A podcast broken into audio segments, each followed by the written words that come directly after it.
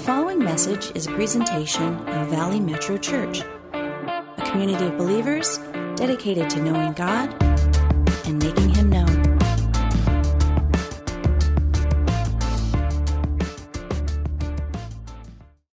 Wanted to ask you guys a question this morning. Have any of you guys ever been able to go to work with either your mom or your dad ever in your life? Anybody get to go to work with your mom or dad? Yeah, it's kind of a cool concept if you ever get to do it. It's, it's fun, it's revealing. Uh, you you kind of get to know them better when you see your mom or dad on the job. In fact, uh, they have every April, they've, they've established a Take Your Child to Work Day. And there are certain workplaces that cooperate with that and let people bring their child into the workplace just to see uh, what it looks like. Of course, if you worked in the ER, uh, that would be a little bit of a problem. Uh, but it, there is cool things you can do. I remember years ago, my father was a fireman, and we got to go to the firehouse, slide down the pole, and do all that kind of cool stuff. Um, and it was a lot of fun. Uh, but one time, uh, what, I, what I also got to do, my father was involved in, um, in real estate and buying some properties and renting them out and fixing them up. So, as a, as a young kid in New York City, I got to go and uh, go to work with my father and my brother, and we'd go to work painting and stuccoing uh, buildings, different properties that had uh, different tenants, and it was, it was really great. I think I was way underpaid. Um, there's probably child labor laws for, for that. I think we got $2 an hour uh, back in the day. So we're getting $2 an hour to paint and the stucco. And here's the highlight of the day. The highlight of the day was lunch. When you're little, the highlight is lunch because we'd go to these Italian delis. And if anyone's ever been to a back east Italian deli, anybody? Backies, they make these big fat sandwiches, these big heroes. So all day as a little kid, you're painting and stucco and you're looking forward to lunch. And lunch was probably about $5 for a hero sandwich and a big Pepsi. So I spent most of my check on lunch, definitely eating up the profits, no pun intended. And so, but it was a great experience to go to work with dad. You get to learn dad and his rhythms, and you uh, know the nature of your parents better if you, if you get to work with them. And I wanted to say that for this reason. Could you imagine yourself literally going to work with God? Literally working with God, going to work with God, literally getting up in the morning and saying, Father, what are we doing today? What's on the agenda today, Father?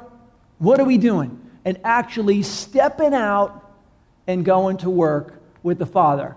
That's a pretty uh, novel idea right there, but I would suggest to you in Scripture that is the idea. That is the principle. That is the premise. That is the design that you and I would actually get up, hear from heaven, and go to work with God. In fact, Jesus modeled that perfectly. He said, Everything I do, I do in obedience to the Father. And Jesus modeled working for the Father. Everything he did was an expression of the Father's love, the Father's service, the Father's unconditional forgiveness. Everything he did. In fact, he not only modeled it for us, he also taught us how to work with God through the parables.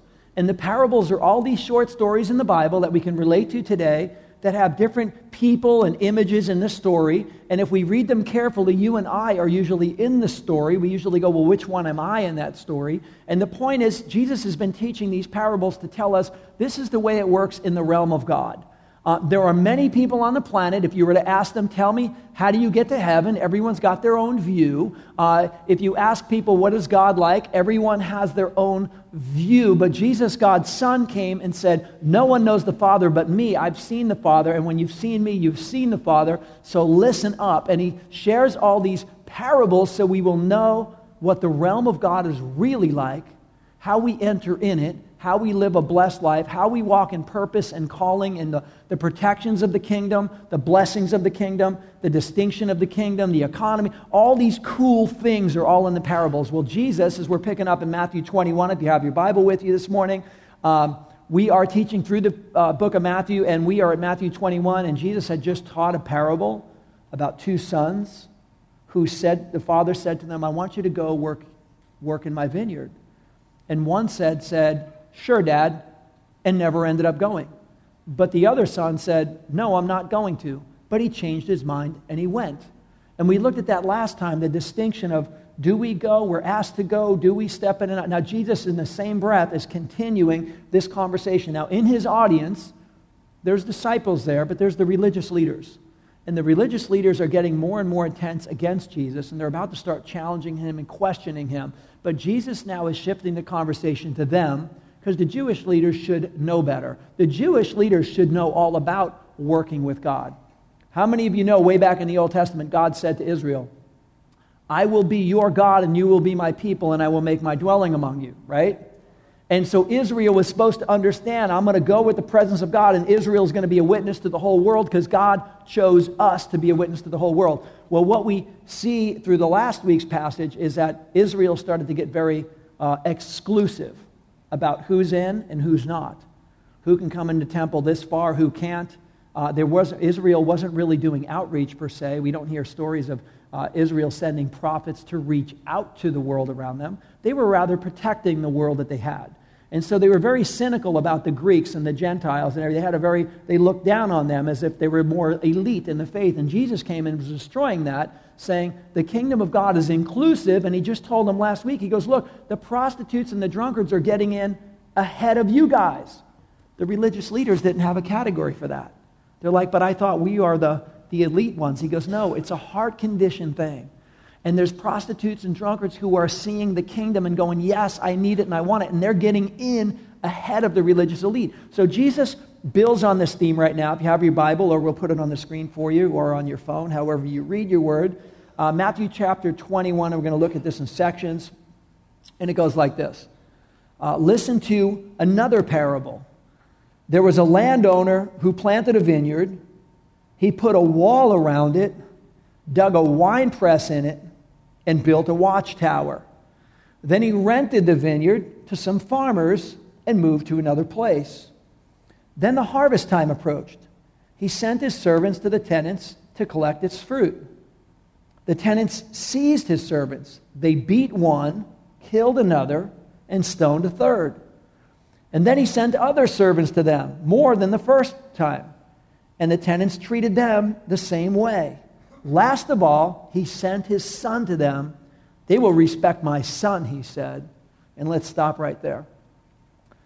To set this up, every time you see a parable, there's distinctions, there's characters, there's people, there's events, there's things in there, and we have to read the parable. And this is what's beautiful about parables. You can read them all through time and go, wow, this makes sense. What does that represent? What does this represent? Am I in the parable? And if I am, which one am I? And you get to look at the landowner. The landowner is God. God, in fact, is the landlord. He's the Lord of all things. Amen? How many of you know that the earth is the Lord's and everything in it?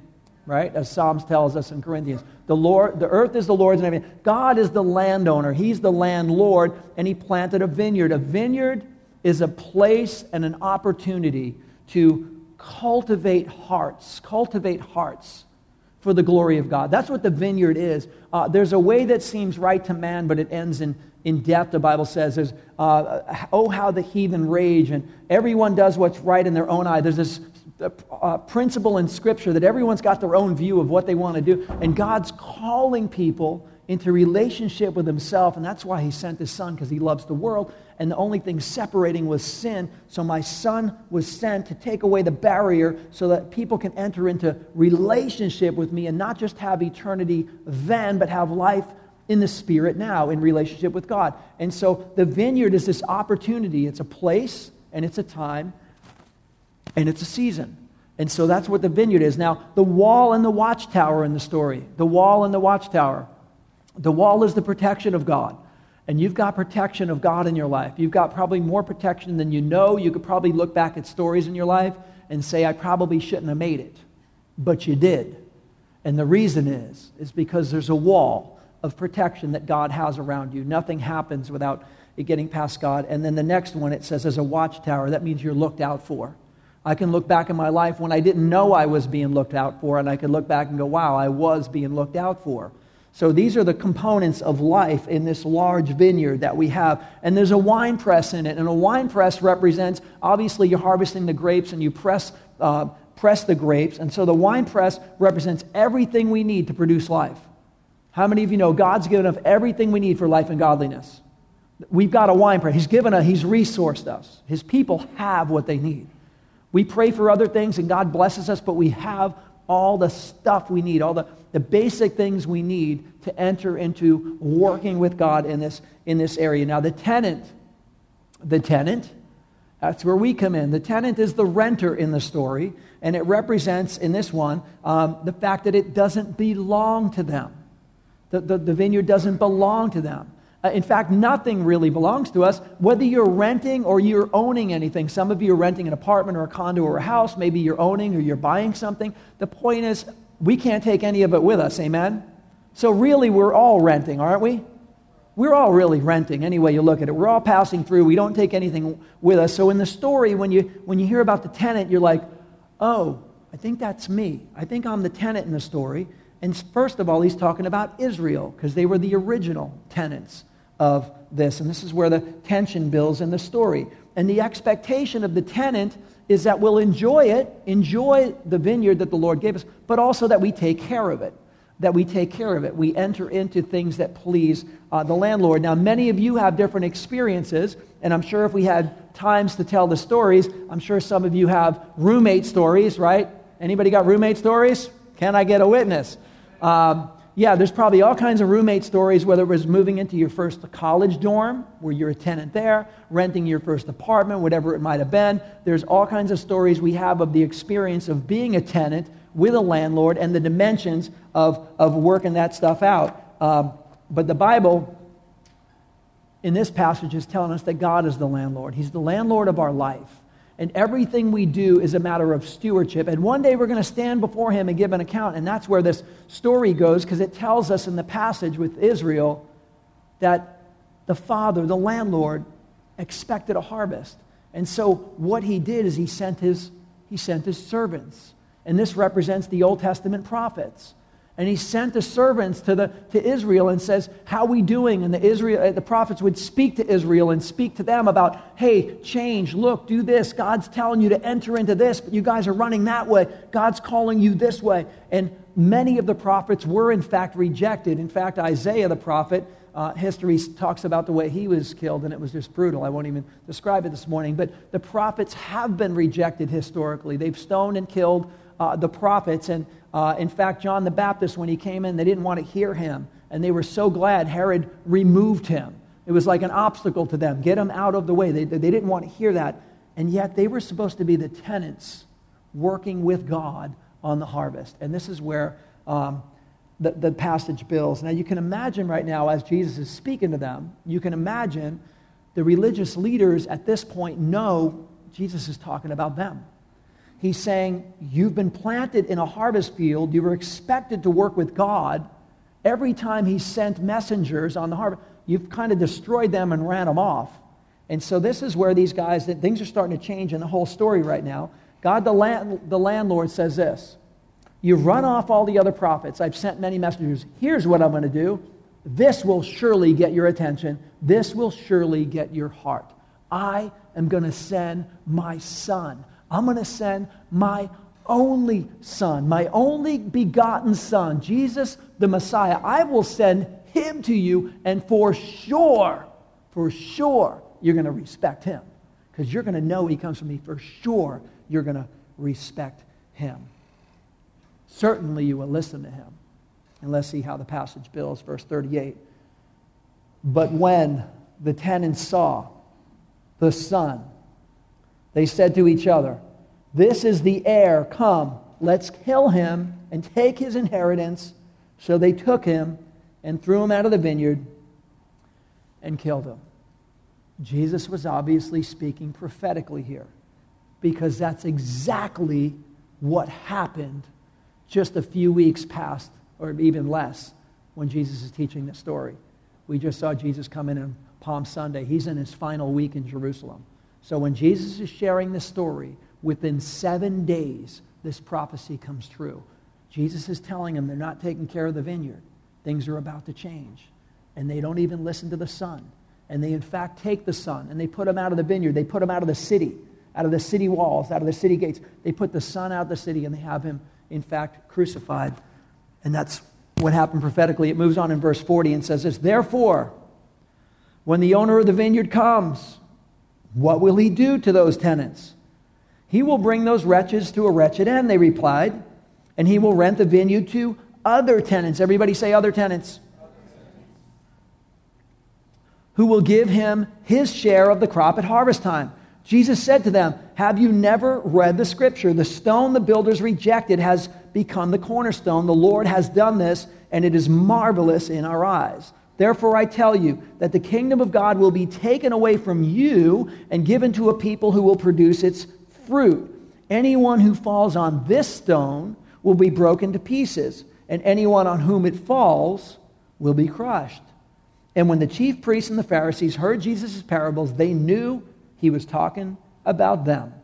They looked for a way to arrest him, but they were afraid of the crowd because the people held that Jesus was a prophet. So Jesus is just telling them the vineyard's going to be taken away from you now, and it's going to be given to an entirely different people. There's a big shift going on prophetically in Scripture about Israel being the chosen. They're still chosen, and, and Bible tells us later on in, in Romans chapter 10 that later on at the latter days when there's a completion of the Gentiles, when many, many, many Gentiles uh, non Jewish people come to faith, that eventually he's going to lift this veil of limitation. They're going to see that Jesus is, in fact, their Messiah, and there's going to be a whole big harvest of Jewish people. But in the meantime, they struck out again and again and again on being the priesthood, on being working with God in the harvest field. So, God, Jesus is saying, it's being taken away from you, and it's been given uh, to, to others.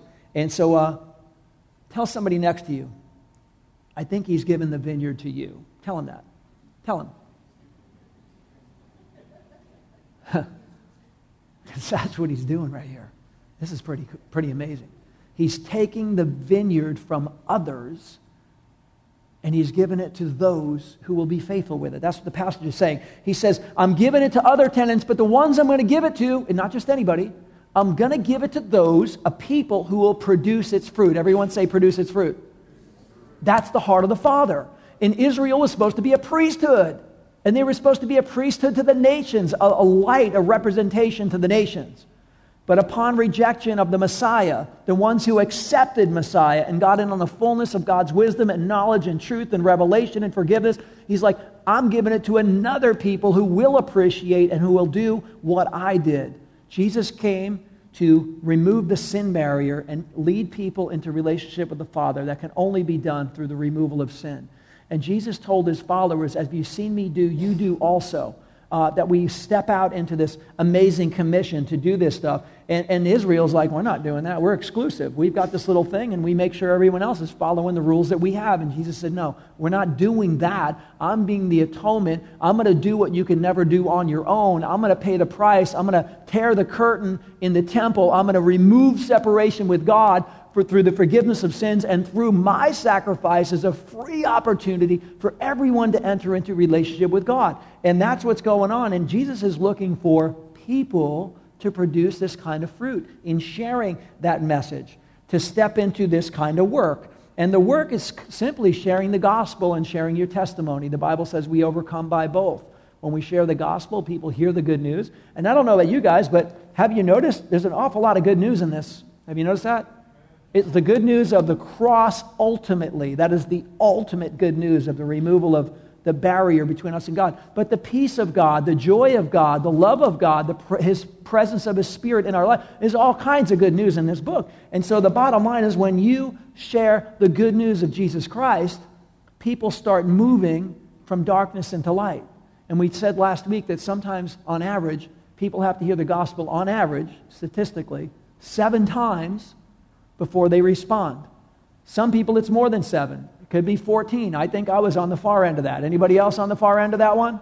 Sometimes we're on the far end. Some people hear it one time. Praise God for that. So the point is, when you and I engage people through the love of God and share the gospel, the needle starts to move in people's life where they start to see what Bible, the Bible says that faith comes by hearing and hearing by the Word of God. And so we step into this work, and the fruit is actually seeing people come to Christ. We shared last week the crazy statistic that most Christians, listen, most Christians don't lead one person to Christ their whole life.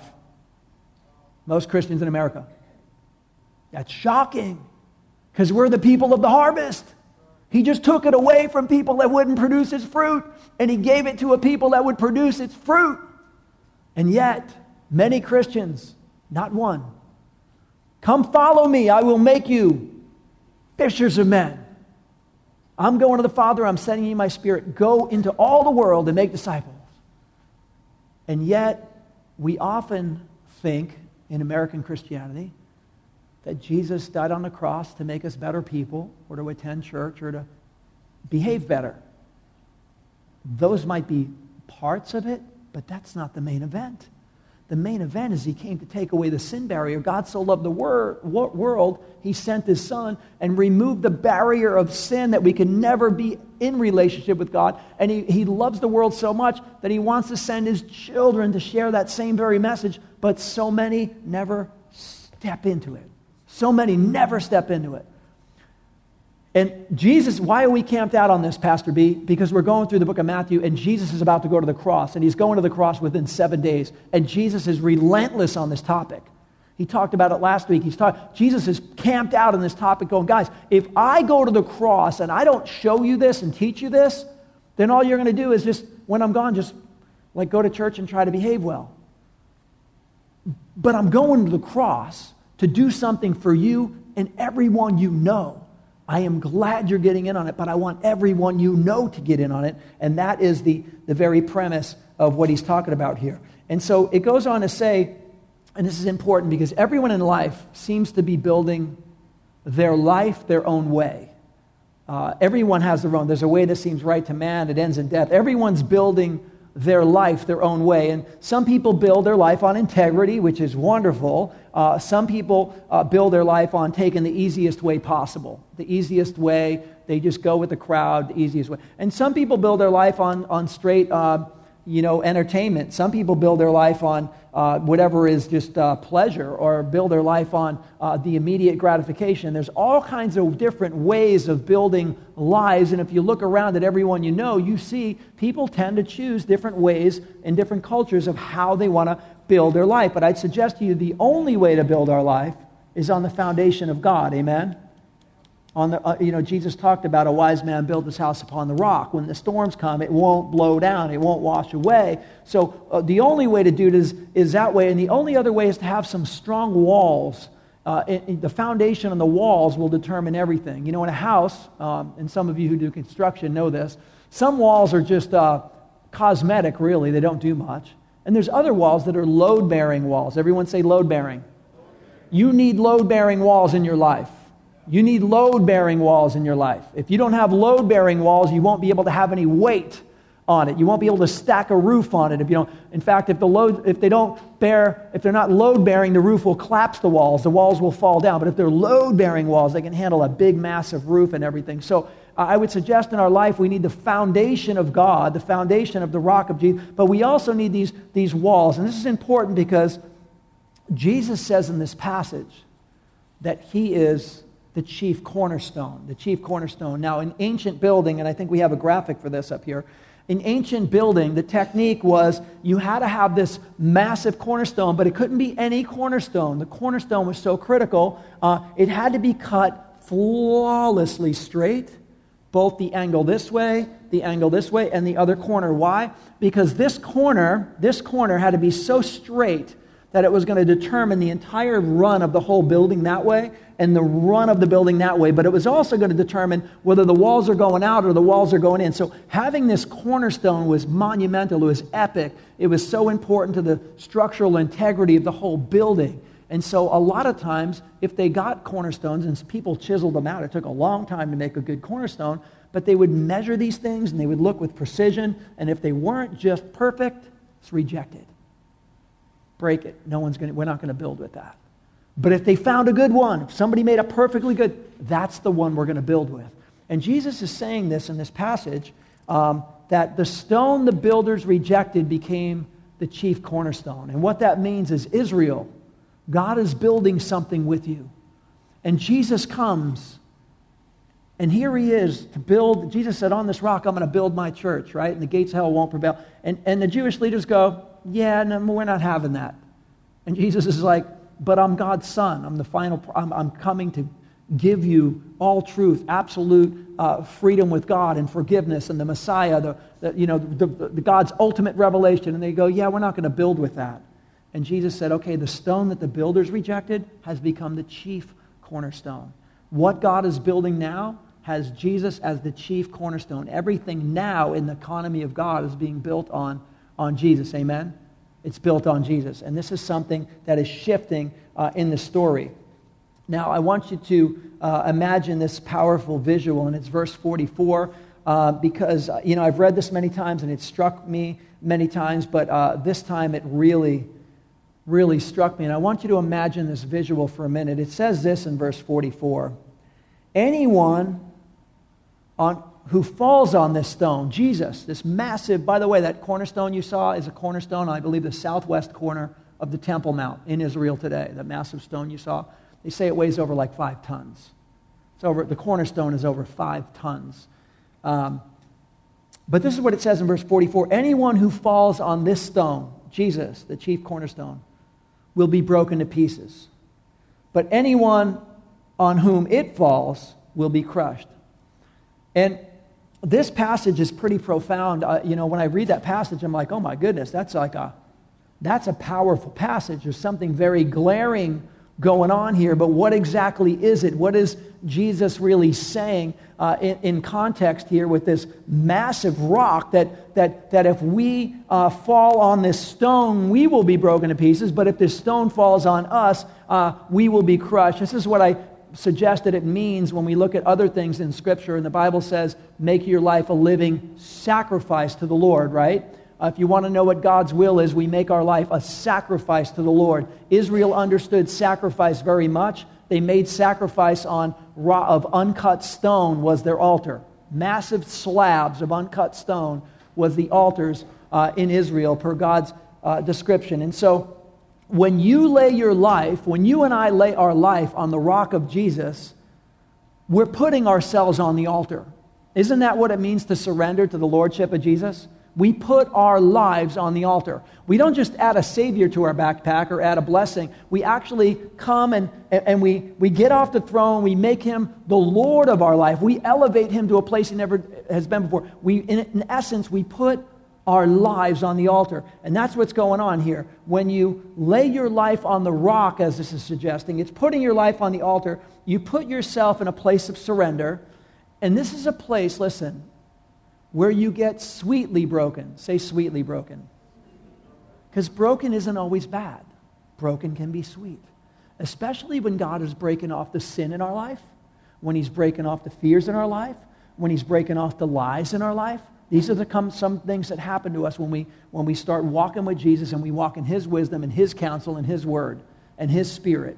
He guides us in all truth. A lot of this stuff starts breaking off. The lies we believe, the sin in our life, the consequence of some of the sin, uh, the clouded thinking, um, all these things, the bondage or the, the fears or the doubts or the things from our past. As you walk with Jesus, He begins to break these things off. And sin falls off, bondage, all these other things. But listen, but some refuse to do that.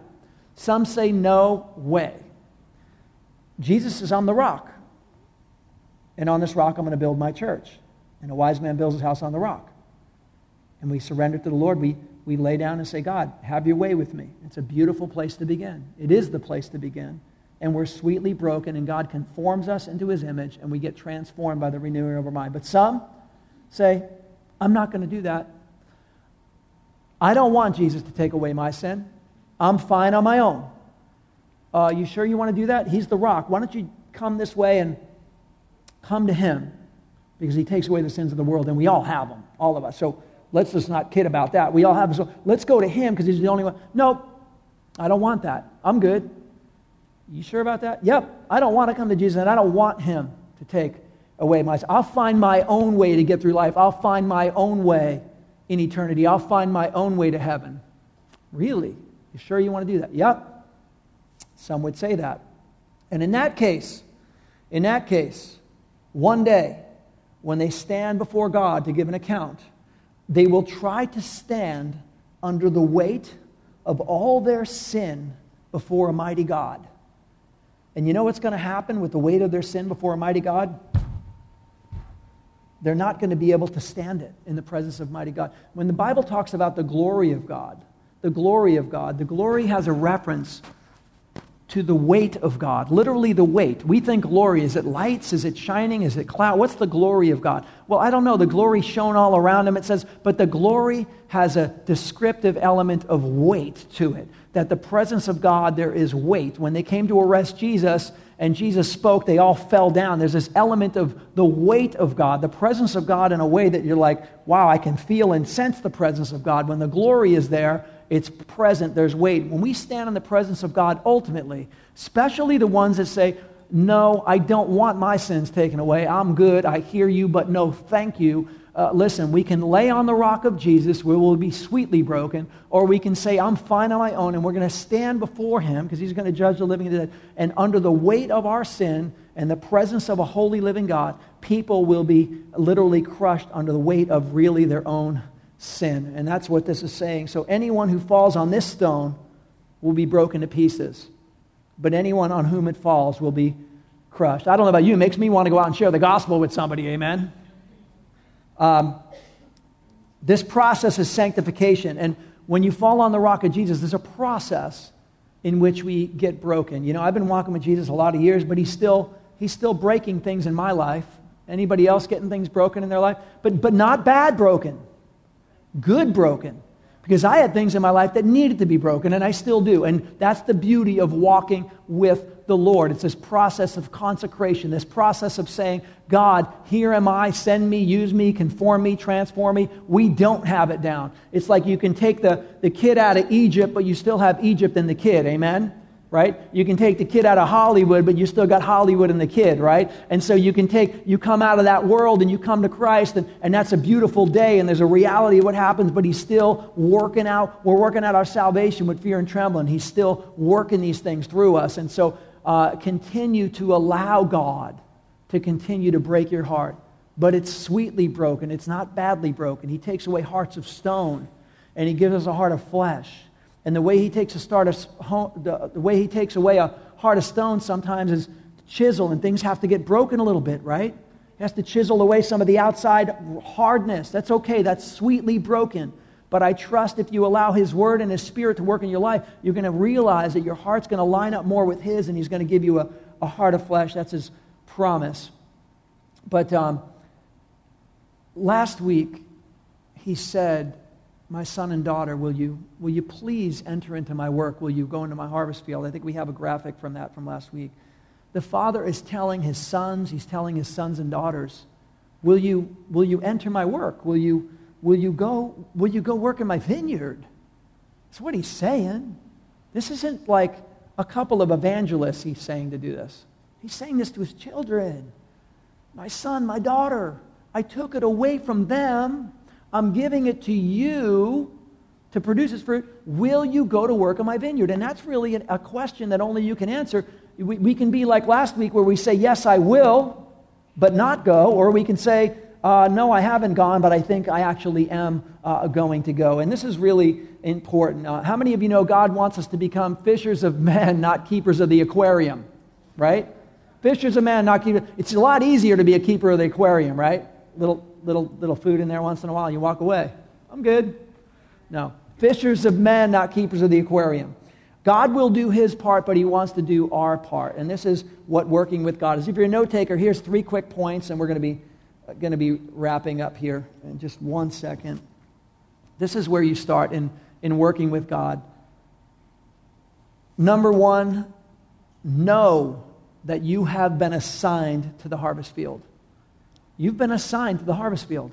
This isn't like maybe I have been or maybe. I, no, if you're a, a, a follower of Jesus, if you said yes to him, the first thing he says, Follow me, I'm going to make you an fisher of men. You become one of these harvest workers, but some of us never actually stepped out into it. And uh, you got to know that you were called, you're assigned to this harvest field. That's where it begins because a lot of people think this is optional, as evidenced by the fact that many Christians have never led one person to Christ. So that shows us that many do believe this is an optional thing. And he's saying, no, I love you. I called you. I saved you. Saved people save people, right? Redeemed people redeem people. You know, found people find people. Amen? This is the heart of God. And so this is what the early church did. This, they were all about this. They understood the commission and they understood all this stuff. But I think today in American, uh, our, our American version of Christianity is just uh, come to church and be blessed, and God will bless your whole life. And it's like, well, He will bless you, um, but there's a whole lot more to the kingdom of God than just uh, come to church and be blessed. It's enter into the work of God, and when you do, you will see the power of God, the transformation of God. You will get in on the celebrations. How many of you know in the Bible when one sinner repents, there's a celebration in heaven? Do you know that? Some, some of us haven't been getting in on those celebrations. God has celebrations for you. They're massive celebrations in heaven, but some of us don't get it because we don't, we don't get into this harvest work. Listen, you've been assigned uh, to the harvest. That's what, where it begins. You got to know that. The second point is this you got to know, you got to know that the same spirit that raised Jesus from the dead is alive in you. You got to know that. That's not just an idea or a nice, comfortable passage. Oh, that brings me joy, Pastor. That is a spiritual reality, and many Christians don't know that. And I think it's one of hell's best kept secrets is to not let believers really believe that. Because if you believe you're called to the harvest field, you've been assigned to it, and you believe truly what the, the word tells us, that the same spirit that rose Jesus from the dead, think about this. Jesus is in the grave, he's cold, he's pulseless, he's dead, and he's been dead for three days right? They put the sword in his side. Blood, water came out, meaning there's no life left. He is dead. Not halfway dead, partially dead, three quarters dead, not in a coma. He is dead for three days. The Spirit of God in him just comes to life and gets up off that table and says, Death, get off me. Boom. And throws off the death clothes and walks out of this. And you're like, What? And Scripture says the same Spirit, the Holy Spirit that lives in him, that, that rose him from the dead is alive in you. Now, if you believe that, what you'll want to do is saying, Father, I want to work for you. I want to work with you. Show me who and show me where, and I'm going to walk this thing out. Because this is where it gets exciting. In fact, that's our third point this morning, is to, to pray daily and speak daily. Pray daily and speak daily. If you're going to work with the Father, um, if you're going to work with God, you want to get up in the morning and get some marching orders. Uh, you want to get up in the morning and say, God, I'm yours. Uh, who do you want me to talk to today, God? And he might say, Go love on that person. See that neighbor across the street? I want you to bring their trash cans in. That's all I want you to do today. Sure. And all of a sudden, you're, you're, you're witnessing, you're starting to break through. A gift gives way to the giver. Do you know that in Scripture? I don't know what he's going to tell you to do, but I trust he's going to say, uh, You know, uh, that guy, uh, Bobby, in the, in the file room, talk to him the new guy, Bobby in the file room. Okay, I'll talk to Bobby in the file room. You don't know. You have no idea what Bobby in the file room is going through. No idea what he's going through, but God does. And God sees his heart, and God hears his cries, and God sends his children. We said last week that many times the only way that we know God's pursuing us is by God sending people to us. Amen? When we came to faith, we realized, well, he sent that person. I think God's trying to get my attention. He sent that person here, and then that person, and then this happened. And I, I guess I can't deny the fact that connecting the dots, God is getting my attention. He does that with us too. If we listen to him and we step into what he asks us to step in, people around you will realize, I think God's trying to get my attention. yes, he is, because he loves you and he's calling you by name and you were made for purpose, and it starts with forgiveness and Jesus is the way. Are you ready? And some are like, yes. And some are like, no, I'm still thinking about it. It's okay. I'm praying for you. You think about it, but don't wait too long. Okay. It's great. It's great. It's moving the needle to Jesus. Pray and speak daily. Um, and that's, again, your gospel testimony, something about the goodness of God. You share that with people. Um, so, what we're doing, guys, we're essentially offering people access to God. The Bible says there's no way to the Father but through the Son. And we also know through the Bible that, that, that sin separates relationship with God. We're simply offering people access to God, which is amazing. And it happens through Jesus and what he does for us. And it's an amazing thing to be working with God. We're working with God to give people access to God. Have you thought about that? That's really what we're doing. We're giving people access to God through Jesus and, and what Jesus has done personally uh, for them. In closing today, I trust you're here today because you believe. You believe in God. I trust you are here today because you have faith and you want God to grow your faith. But I want to ask the question Are you working with God? Are you working? I know you believe and I know you have faith. And we're not saved by working, we're saved by grace, the free gift. But in response to this amazing free gift, we're called into this work.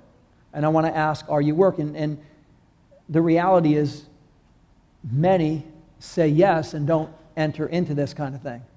Um, the last thing I want to share is the words in Matthew 12 30, and we have a graphic for it up here because this is what's amazing about this same thing about working with God, working with God. Um, and it says, it says uh, this in Matthew 12 30. It says, um, Anyone, J- Jesus' words, anyone who isn't helping me opposes me, and anyone who isn't helping me is actually working against me. Wow. Read that again. Anyone who isn't helping me opposes me. Anyone who isn't helping me is actually working against me. Why, why is this a glaring thing? Because there's a lot of people say, well, I love God and I believe in God, but I'm not going to work with God. But don't worry, God, I'm not going to work against you. Like, I'm not going to say bad things about you. Or I would never do that. But I'm also not going to share faith or work with you to, you know, to, to, to minister. I, am just going to believe and I'm going to hang out like right here and just that's my own zone. But I'm not going to do that or this. I'm going to hang out right here, which a lot of believers tend to do. And Jesus is saying, anyone who's not helping me is actually opposing me. You're like, wow. Because if we are a Christian, we need to be Christ like. Amen? If we're a Christian and we're not Christ like, we're contradicting the very message of the one who sent us. Does that make sense? So, so if we're not um, helping, we're opposing. Uh, and he said, Anyone who isn't helping is working against me. Another translation said, He who is not working with me is working against me, and whoever does not gather with me scatters. Again, working with Jesus, gathering. This is, the, this is not one time in Scripture, this comes up a lot. The followers are intended to gather with Jesus, and that's really what he's calling us to do. Um, so in this passage, Israel was removed from the vineyard, you were placed in the vineyard. We were promoted to it, which tells me God is in the promotion business. And I want to tell you on the same line, the same line, if you're faithful with little things, God will let you be faithful with greater things. It's another promise that runs through Scripture, specifically in the area of the stewardship of the harvest. That if you, uh, everything we read in the Scripture of the seeds being planted, He wants to see this multiplication.